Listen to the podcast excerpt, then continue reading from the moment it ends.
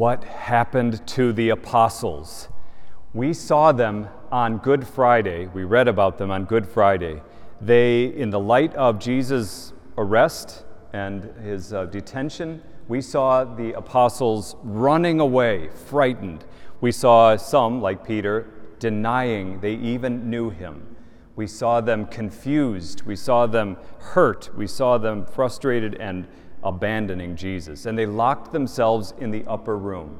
That's where they were on that first Easter morning when Mary Magdalene, along with some other women, went to the tomb and found it to be empty. And Mary saw a vision of an angel who said, He is not here, he has been raised. Go tell my brothers.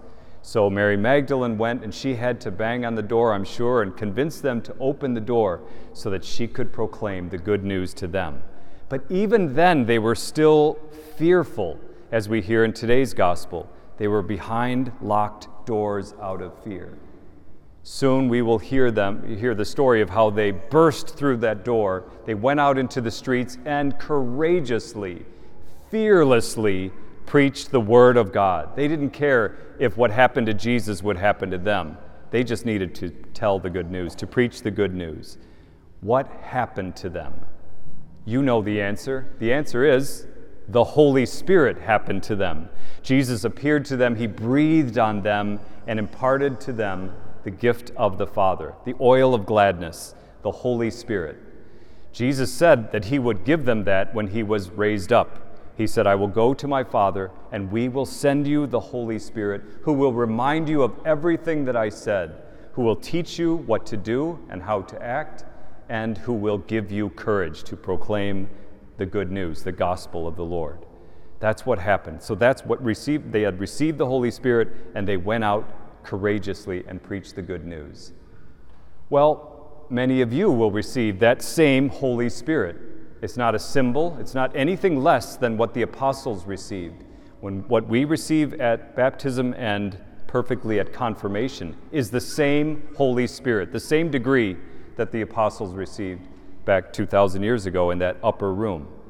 So, what happened to us?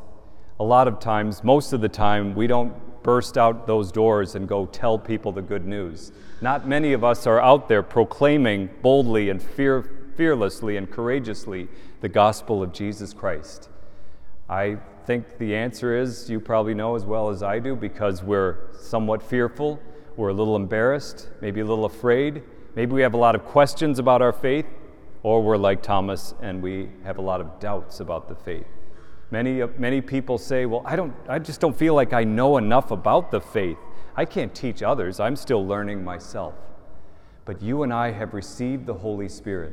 You and I have received nothing less than the gift of God. We have everything we need to boldly proclaim the good news. How do we do that? I don't think we have to get caught up in thinking, well, I, I, have to know the doctrine the dogma perfectly. I need to know the catechism and the Bible and everything. That's good if you do. And I encourage you to read and learn about every aspect of our faith. But as we hear in the second reading today, who is the champion? Who is the victor of the world? It's she or he who knows the Lord. If you believe in the Lord, you are the victor. You have won over sin, over the whole world. So you have all you need to know if you know the Lord. So before we pray, God, give me the strength to go out and preach and teach the good news, perhaps we should just pray, Lord, help me to know you, to know you completely as you know me, so that I may teach others you, your ways. How do we do that? How do we know the Lord? I think we, we, we do exactly what we're doing now. We celebrate our faith. We go to Mass. We celebrate the sacraments. We pray. We ask the Lord to come into our hearts to show us His mercy, His love, His presence. And then, like the saints, we delight in that. Simply delight in the fact that God loves us, He forgives us, and He gives us the promise of heaven. And then, once we have delighted in that, once that finds a home in us, we will not be able to keep it down we will have to proclaim the good news and tell others how good God is. That's what it means to evangelize. That's the first step in evangelization. Not to go and stand on a corner, though that's fine if you want to, and teach people the Bible, but to, to proclaim how good God is, what you know of God, how you know the Lord, and to tell people, I want you to have that same joy. We have a great example in the woman at the well, the story of the woman at the well in the Gospel of John. You probably know it well. Jesus approaches this woman and he asks her for a drink, and she says, But you don't even have a bucket. Why are you even talking to me? You're a Jew.